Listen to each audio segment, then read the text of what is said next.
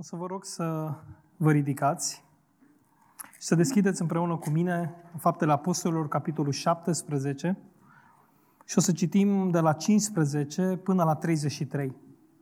Faptele Apostolilor, capitolul 17, acel text faimos când Pavel este în Areopag, în Atena, și o să citim de la 15 la 33. Cei ce însoțeau pe Pavel l-au dus până la Atena. Apoi s-au întors cu însărcinarea să ducă lui Sila și lui Timotei porunca să vină cât mai curând la el. Pe când îi aștepta Pavel în Atena, îi se întărâta Duhul la vederea acestei cetăți pline de idoli. În sinagogă stătea deci de vorbă cu iudeii și cu oamenii temători de Dumnezeu, iar în piață stătea de vorbă în fiecare zi cu aceea pe care îi întâlnea. Unii din filozofii epicurieni și stoici au intrat în vorbă cu el și unii ziceau, ce vrea să spună palavragiul acesta? Alții, când l-au auzit că vorbește pe, că vestește pe Isus și învierea, ziceau, pare că vestește niște Dumnezei străini. Atunci l-au luat, l-au dus la Areopag și au zis, putem să știm care este această învățătură nouă pe care o vorbești sau o vestești tu? Fiindcă tu ne aduci ceva ciudat la auz. Am vrea dar să știm ce vrea să zică aceasta. Căci toți atenienii și străinii care stăteau în Atena nu-și petreceau vremea cu nimic altceva decât să spună sau să asculte ceva nou. Pavel a stat în picioare în mijlocul areopagului și a zis, Bărbați atenieni, în toate privințele vă găsesc foarte religioși. Căci pe când străbăteam cetatea voastră și mă uitam de aproape la lucrurile la care vă închinați voi, am descoperit chiar și un altar pe care este scris, unui Dumnezeu necunoscut. Ei bine, ceea ce voi cinstiți fără să cunoașteți, aceea vă vestesc eu. Dumnezeu care a făcut lumea și tot ce este în ea este Domnul cerului și al pământului și nu locuiește în temple făcute de mâini. El nu este slujit de mâini omenești ca și când ar avea trebuință de ceva. El care dă tuturor viața, suflarea și toate lucrurile. El a făcut ca toți oamenii ieșiți dintr-unul singur să locuiască pe toată fața pământului. Le-a așezat anumite vremi și a pus anumite hotare locuinței lor ca ei să caute pe Dumnezeu și să se, să se silească, să-L găsească bâșbâind, măcar că nu este departe de fiecare din noi.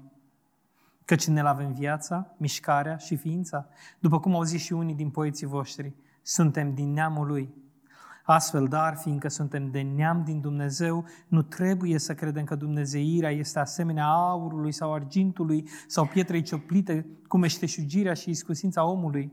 Dumnezeu nu ține seama de vremurile de neștiință și poruncește acum tuturor oamenilor de pretutindeni să se pocăiască. Pentru că a rânduit o zi în care va judeca lumea după dreptate, prin omul pe care l-a rânduit pentru aceasta și despre care a dat tuturor oamenilor o dovadă netăgăduită prin faptul că l-a înviat din morți. Când au auzit ei de învierea morților, unii își băteau joc, iar alții au zis, asupra acestor lucruri te vom asculta altă dată. Astfel Pavel a ieșit din mijlocul lor. Totuși unii au trecut de partea lui și au crezut. Între aceștia era Dionisie, Areopagitul, o femeie numită Damaris și alții împreună cu ei. Amin. Puteți să ocupați locurile. Am înțeles uh, de la prezbiterii dumneavoastră că sunteți în vara asta uh, într-o serie despre cum să proclamați Evanghelia. Cum să ieșim public, practic, cu credința noastră. Înțeleg că uh, studiați sau a studiat o carte a lui Spurgeon pe acest subiect. Așa că sper ca mesajul pe care l-am pregătit pentru dumneavoastră să fie un mesaj care să ne cerceteze pe toți, dar care să ne ajute în final să fim mai curajoși în mărturisirea noastră. Pavel ajunge în Atena, este capitala intelectuală, culturală a lumii antice, și ceea ce vede este uh, un aspect. Vede peste tot idoli, adică foame spirituală. Vede dezbateri intelectuale. Este în centru intelectual al lumii antice. Este intimidant din perspectivă intelectuală, este copleșitor din perspectiva așteptărilor spirituale ale oamenilor Iar Pavel vorbește public despre credința lui, vorbește public într-o societate în care pare că oamenii deja își dăduseră toate răspunsurile. Pentru cei care ați citit filozofie, filozofie antică, știți că deja Socrate, Platon, Aristotel fuseseră deja vreo 300 de ani. Oamenii ăștia pare că și-au dat toate răspunsurile. Aveau răspunsuri. Și Pavel se duce în centru vibrant cultural și intelectual și predică Evanghelia. Asta este cazul nostru. L-am întrebat o dată pe fratele Taloș, frate Taloș, de ce ați rămas toată viața în București? Și mi-a spus, am avut oferte din Statele Unite, din Ardeal, nu mi-a plăcut niciodată București, mi-a mărturisit. Dar am știut că dacă vreau să am un mai mare impact, trebuie să fiu în acest centru. Trebuie să-L mărturisesc pe Hristos aici. Noi suntem aici. Într-un fel, poate la o scară mult mai mică, Bucureștiul este ca Atena. Cel puțin pentru România este un centru intelectual și cultural. Vreau să o spun de la început și să o spun cât se poate de clar și de răspicat. Credința creștină este ori reală și atunci publică, ori vorba lui C.S. Lewis este o piesă de muzeu. E frumoasă, pentru că de-aia e muzeu, punem piesele frumoase în muzeu, dar dacă nu este publică, înseamnă că nu e reală pentru noi. Dacă spunem că credința noastră este reală, va trebui să fie publică, chiar dacă genunchii ne vor tremura când va trebui să mărturisim Evanghelia.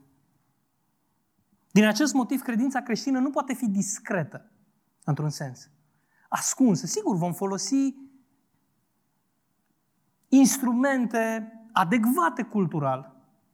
Vom folosi cultura populară, poate filmele, nu? Vom încerca să înțelegem cultura ca să plasăm Evanghelia. Dar vom face lucrul ăsta. În însăși definiția, definiția Evangheliei, Evanghelia vibrează de bucuria eliberării. De vestea că există viață dincolo de moarte.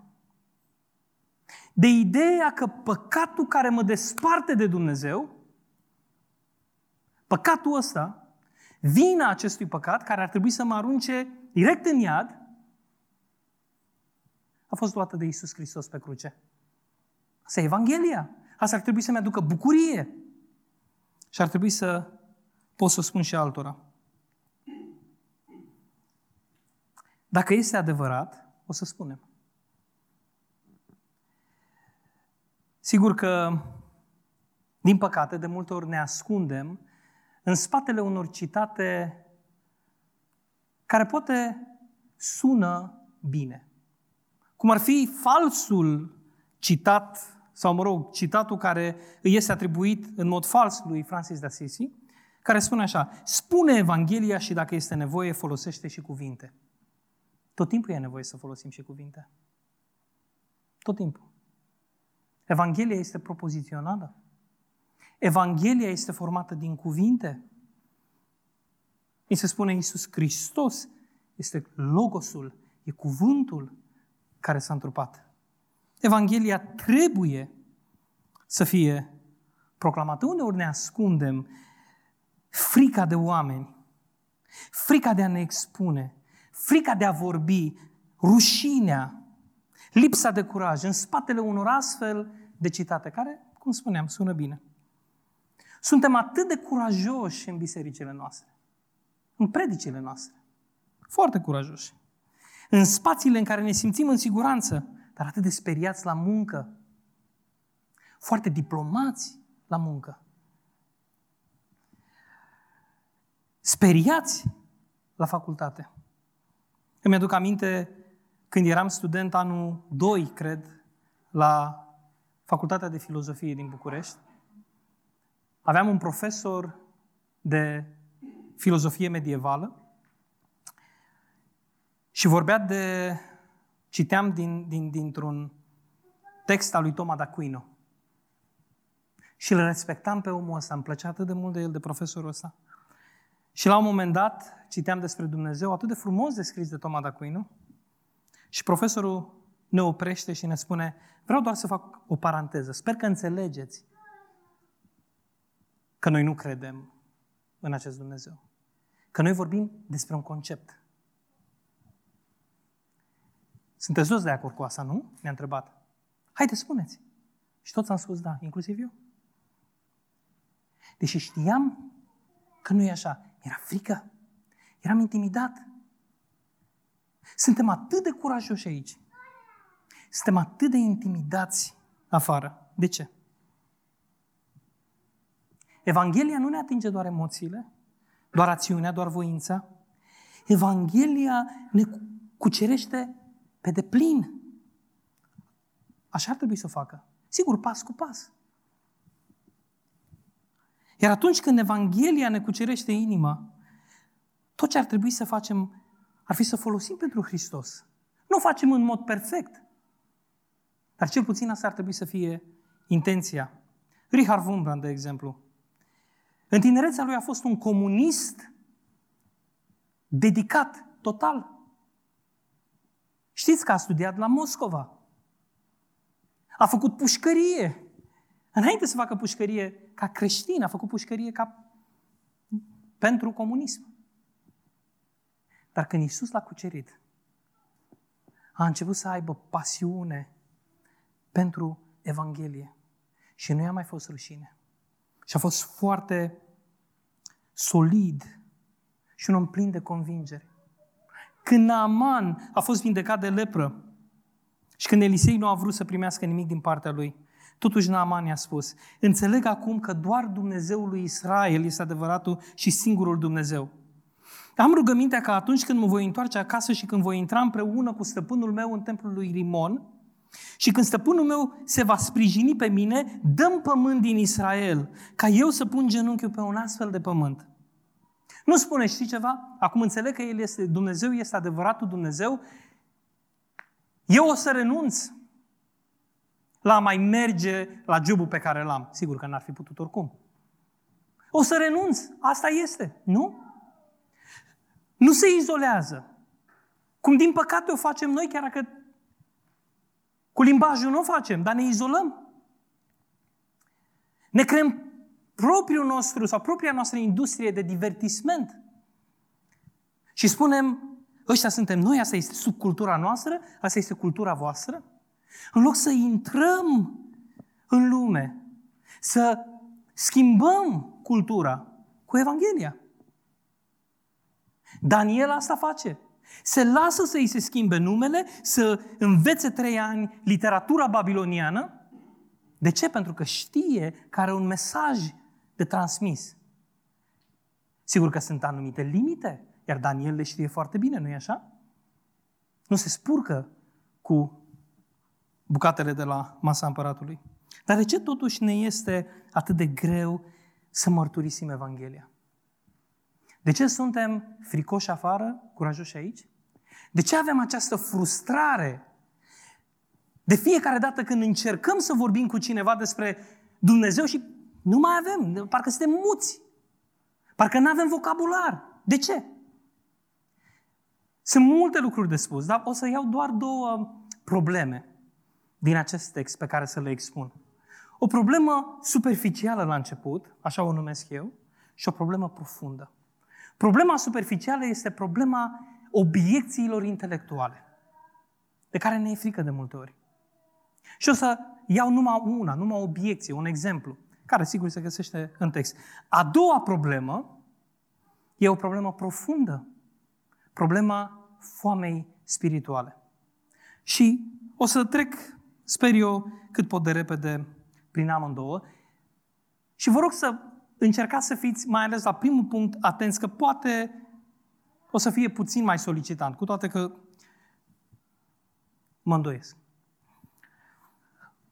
O problemă superficială cum adresăm întrebările intelectuale? Pentru că oamenii asta, colegii noștri asta vor face. A, ești credincios? Și cum e cu știința? A, tu ești cu Noe? Corabia? A, șase mii de ani. Ok. Și suferința cum e?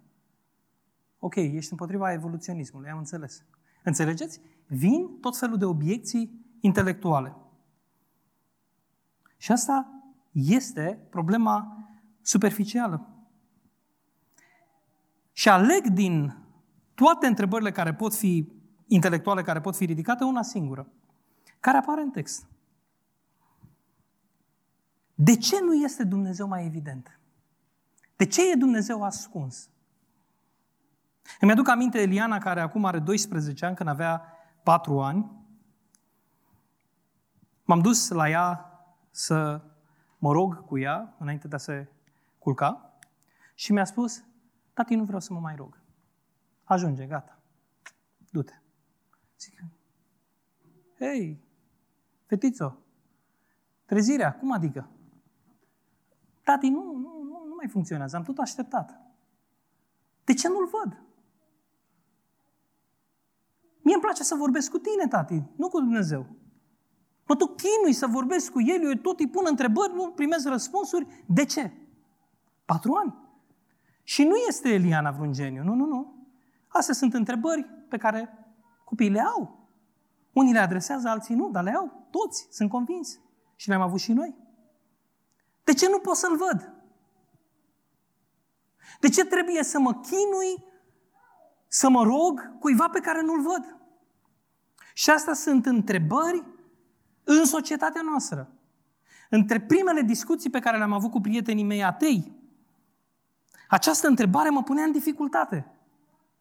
Bine, bine, hai să o luăm de la bază. Dă-mi un singur motiv că Dumnezeu există. Hai, un argument, să te aud. Și nu știam. Sigur, citisem argumentul cosmologic, ontologic, nimic nu mergea în capul meu. Înțelegeți? Ne pun în dificultate astfel de întrebări. Ne e frică de ele.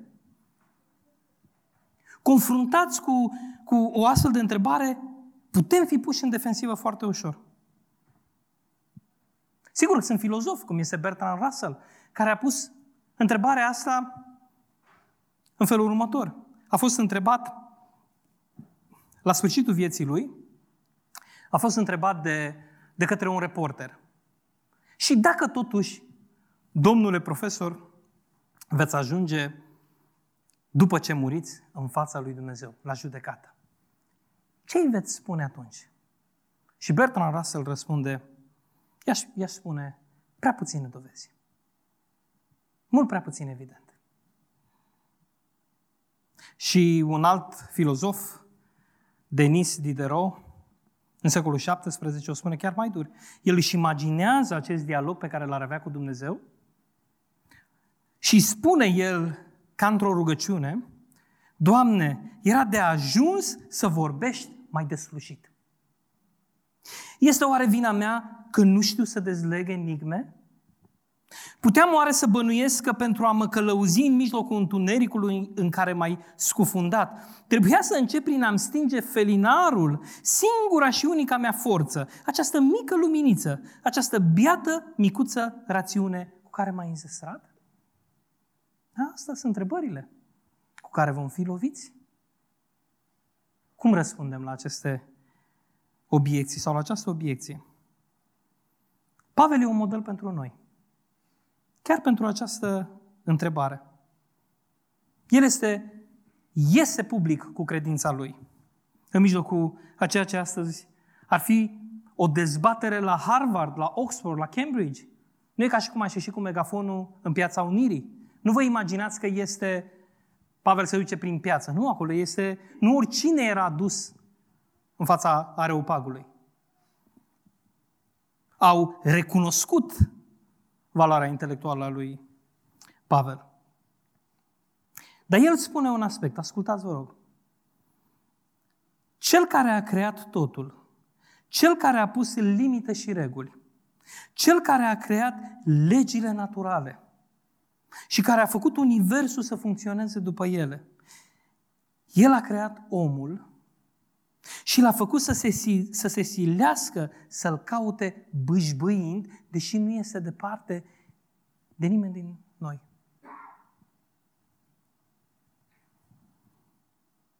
Pavel spune, există o tensiune în modul în care îl cunoaștem pe Dumnezeu. Scriptura ține această tensiune în echilibru.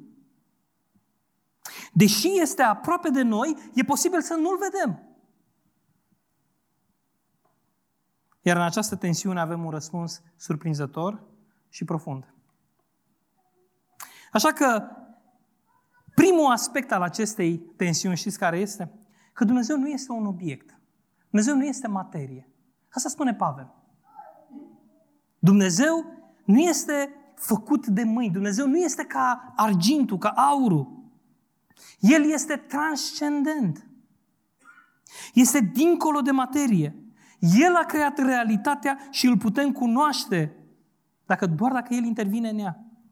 Râdeau cosmonauții ruși, undeva pe la finalul anilor 60, de creștini și spuneau, a mers în univers și Dumnezeu nu e acolo. Sigur, e o caricatură a creștinismului. Niciodată nu cred că Scriptura poate fi bănuită că ar vorbi despre faptul că Dumnezeu este undeva în univers. Dumnezeu e dincolo de univers, dincolo de realitate. Dar C.S. lui scrie o, un mic eseu pe tema asta și le răspunde acestor cosmonauți și spune, este ca și cum, ce spuneți voi, este ca și cum Hamlet se duce în podul casei să-l caute pe Shakespeare. Se duce mai întâi la etajul 1, nu-l găsește, apoi se duce în podul casei să-l caute pe Shakespeare și nu-l găsește. Și trage concluzia că Shakespeare nu există.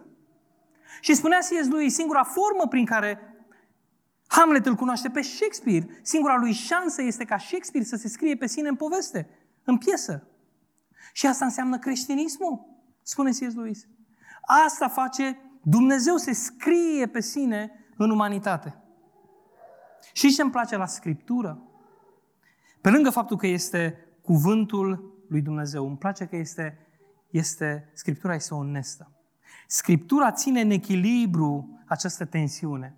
Uitați-vă, de exemplu, ce spune Pavel uh, David în, în, în Psalmul 139. Spune, Doamne, unde mă voi duce departe de Duhul Tău și unde voi fugi departe de fața Ta? Dacă mă voi sui în cer, Tu ești acolo. Dacă mă voi culca în locuința morților, iată-te și acolo. Dacă voi lua aripile zorilor și mă voi duce să locuiesc la marginea mării și acolo mâna Ta mă va călăuzi și dreapta Ta mă va apuca. Și David spune, oriunde mă duc, realitatea pe care eu o văd este că, Doamne, Tu ești peste tot. Eu te văd. Și sigur că și noi avem astfel de momente. Dar când suferim, când suntem confuzi, când nu avem răspunsuri la întrebări, când trecem prin îndoieli profunde, prin noaptea întunecată a sufletului, unii trec pe acolo. Ce spunem? Ca Iov. O, dacă aș ști unde să-l găsesc. Dacă aș putea să ajung până la scaunul lui de domnie. Dar dacă mă duc la răsărit, nu este acolo. Dacă mă duc la apus, nu-l găsesc. Dacă are treabă la miază noapte, nu-l pot vedea. Dacă se ascunde la miază zi, nu-l pot descoperi. Se contrazice Biblia? Nu. Exprimă o realitate a experienței noastre. Este această tensiune. Nu este departe de fiecare dintre noi, deși trebuie să ne silim să-L căutăm. Uitați-vă la Isus. Dacă studiem cu atenție viața și discursul lui public, rămânem cu impresia că atunci când a fost pus în situația să aducă dovezile cele mai puternice, clare și ultime ale existenței lui, tace sau ezită. Când i s-a dus în fața lui Pilat, guvernatorul roman, cel care chiar avea puterea să le libereze. Când este întrebat dacă el este Dumnezeu,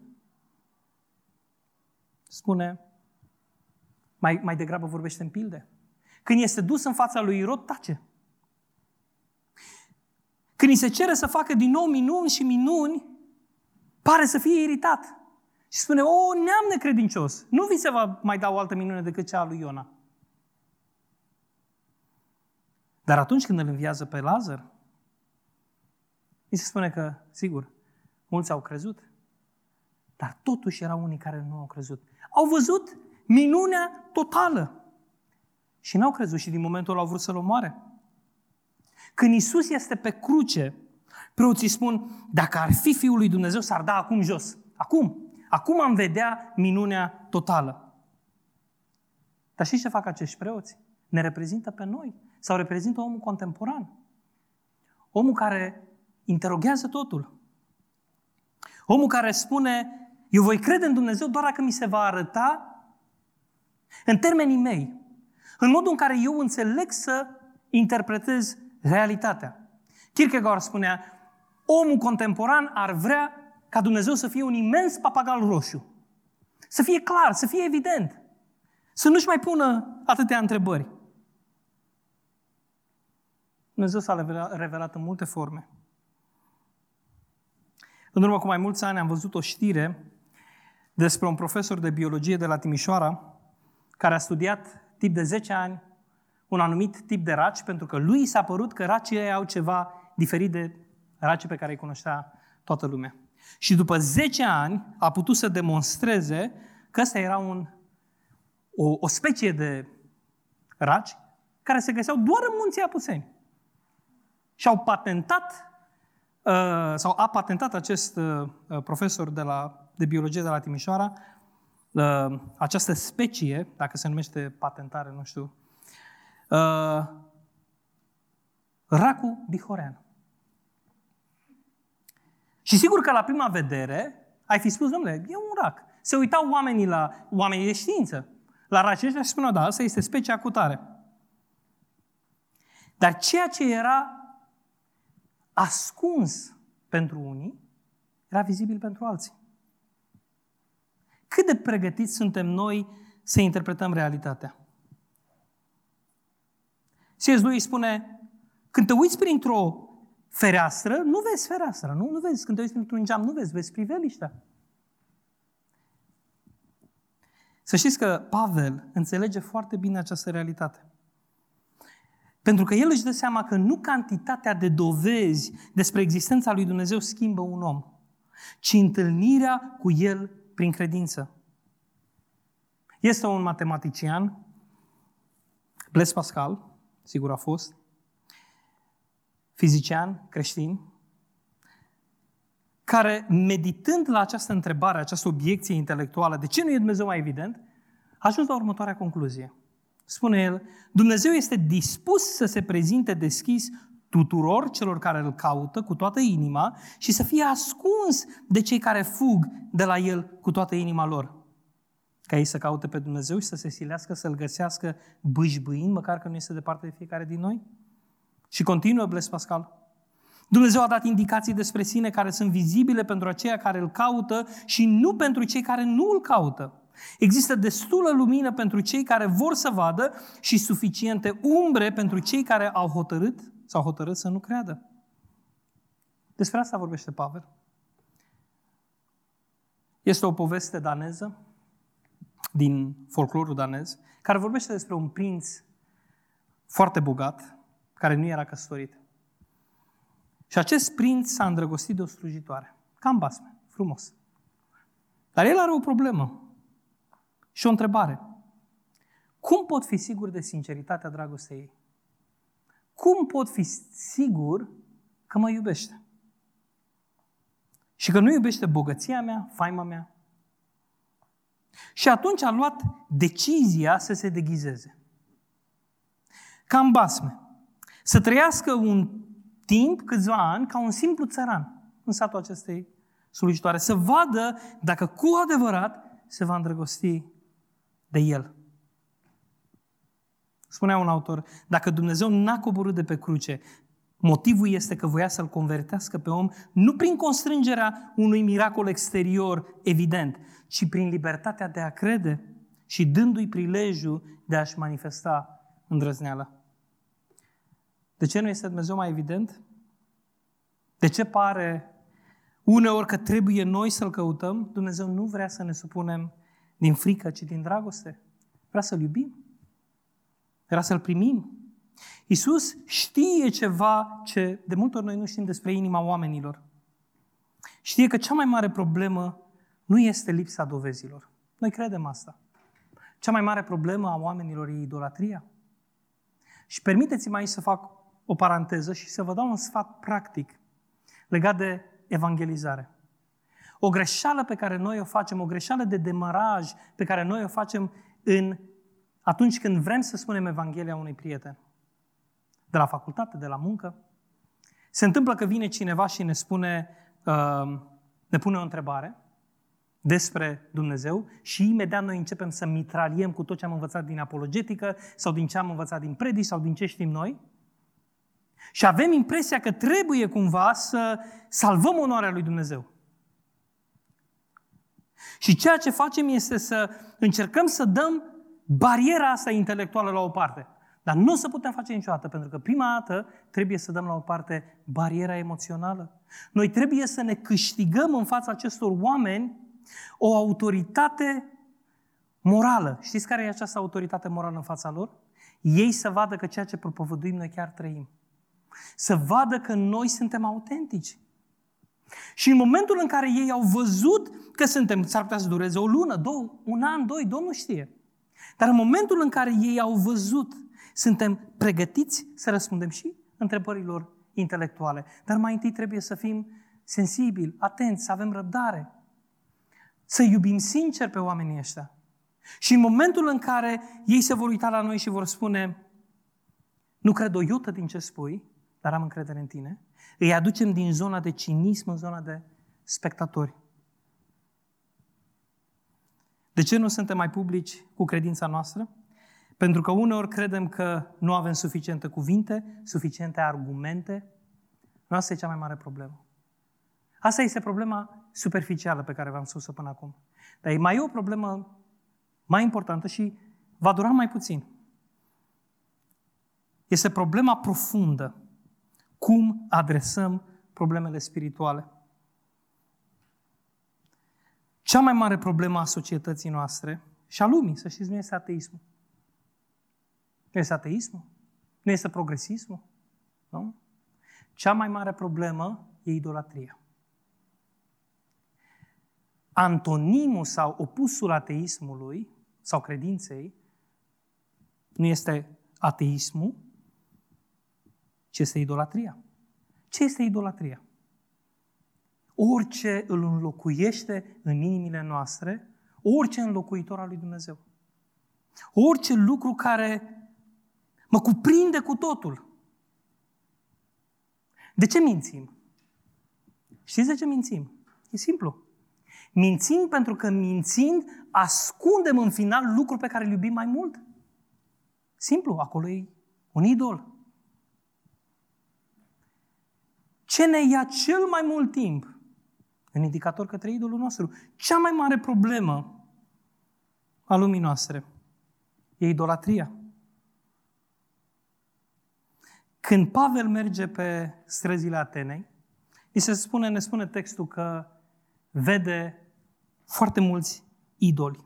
Pavel a văzut idolii. Și de ce nu reușim să avem o credință publică dincolo de obiecțiile intelectuale, pentru că nu vedem idolii din societate. Nu știm să identificăm. Ne lăsăm cuprinși de cultură în care suntem. Nu vedem, nu identificăm. Știți care este idolul în momentul ăsta în lume? Cel puțin în lumea occidentală. E același care era și în antichitate. Plăcerea. Hedonismul. Să trăiesc cât mai bine să-mi satisfac orice dorință. Societatea de ani de zile ne convinge că vinovăția este o problemă. Că trebuie să repudiem vinovăția din noi. Trebuie să o rezolvăm. Pentru că trebuie să ne simțim bine oricând, orice am face. Asta este hedonismul, asta este plăcerea, asta este idolul societății. Și Pavel se întâlnește cu acești stoici și epicurieni care au venit cu o idee foarte bună. Mai ascultați-mă un pic. Au venit cu o idee foarte bună. Ei au spus, domnule, trebuie să trăim mai bine. Nu e bine cum trăim. Trebuie să trăim mai bine. Și au venit cu un concept care se numea ataraxia. Adică starea perfectă a sufletului. Doamne, o, o stare fără tulburare. Cum ar fi să trăim fără tulburare? Au zis ei. Și au început să dezvolte tot felul de exerciții. Și știți ce au venit? Au, au venit cu o idee și au spus, Singura modalitate de a atinge ataraxia, adică această stare de netulburare, este să nu ne mai legăm inimile de absolut nimic ce s-ar putea dărâma. Așa că spuneau ei, aveți copii foarte bine, aveți grijă de ei, fiți responsabili cu ei, dar nu iubiți. Și nu erau glumă. Nu vă atașați emoțional de ei. Vor muri, poate. Și atunci ataraxia se va duce. Aveți averi? Foarte bine. Stați departe de ele. Nu vă legați inimile. Și spuneau ei, de un singur lucru să vă legați inimile. De virtute. Pentru că de voi depinde, spuneau ei, să fiți buni. Și sigur, după câteva secole vine Augustin și spune, foarte bună idee ați dat. Doar că eu am încercat faza cu virtutea. Și am învățat de la Pavel că nu se poate. Eu vin cu un alt sfat. Într-adevăr, e foarte bună ideea să nu-ți legi inima de absolut Nimic altceva decât de un singur lucru. Dumnezeu, pentru că El este singurul și e garanția, e garanția că nu se va modifica. Și Pavel vine și le spune, le vede idolul care este plăcerea, care este dorința intelectuală și apoi aplică Evanghelia idolului Spune, în el avem viața, mișcarea și ființa. Să știți că de, câte o, de, de, de fiecare dată când ne întrebăm, Doamne, de ce nu sunt mai public cu credința mea? Nu trebuie să începem cu problema spiri, uh, superficială, ci cu problema profundă, asta spirituală. Să ne uităm mai întâi și să ne pocăim de proprii idoli și apoi să identificăm idolii din societate. Pentru că doar identificându-i, putem să aplicăm Evanghelia, Evanghelia care cu adevărat aduce eliberare. Vreau să finalizez acest mesaj cu o poveste care, vă mărturisesc, nu știu dacă este adevărată, dar care se potrivește foarte bine cu acest text și cu acest îndemn cu care aș vrea să vă las. Undeva în Anglia secolului 20 sau pe la începutul secolului 20,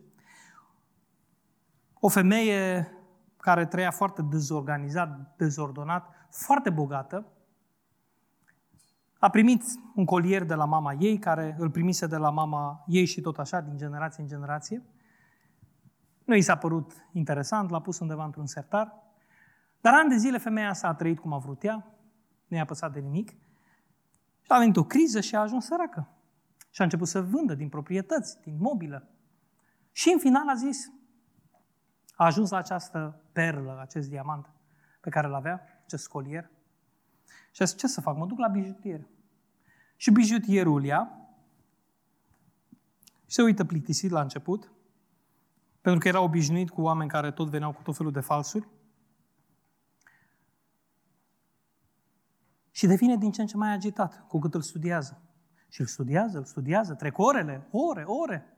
Se duce, ia anumite manuale, anumite cărți, studiază din nou, iar trec ore. Femeia devine și ea agitată și după multe ore, femeia aude un strigăt de bucurie și spune, Doamnă, spune bijutierul, nici măcar nu aveți idee ce aveți în mână. Nu pot să explic valoarea pe care o aveți. Acum dați-mi voie să vă întreb. Ce s-a întâmplat cu acest bijutier? A fost plictisit la început. Dar primul lucru și-a folosit creierul, nu? A investigat. După care i-a fost atinsă emoția și apoi voința. Pentru că noi suntem creați din emoție, din rațiune, din voință și când Dumnezeu ne schimbă, ne atinge toate aceste trei lucruri. Dar ce se întâmplă cu femeia? Femeia își dă seama cât de ridicolă a fost situația ei toți anii ăștia. De sărăcie, nu? Că a trecut... Avea o comoară în casă și a trăia și își vindea proprietățile. Dați-mi voie să vă spun că situația asta ridicolă de multe ori ni se aplică nouă. Avem o valoare, avem o comoară, Iisus spune că avem o comoară. Împărăția cerurilor se aseamănă cu cineva care găsește o comoară și o tratăm cu superficialitate, cu teamă, cu frică, neștiind valoarea ei. Eu n-aș vrea să stârnesc o vinovăție falsă sau inutilă, dacă este una care ne cercetează și ne, ne face să fim mai atenți și mai curajoși, mă bucur. Dar aș vrea să ne gândim ce ne ține? De ce suntem atât de timizi afară și atât de curajoși aici? Nu cumva iubim, de fapt, altceva mai mult? Ar trebui să ne punem întrebările astea. Sunt întrebări dureroase, dar care vindecă. Nu o să mă rog. Aș vrea să ne rugăm cu toții prin cântarea pe care să o cântăm.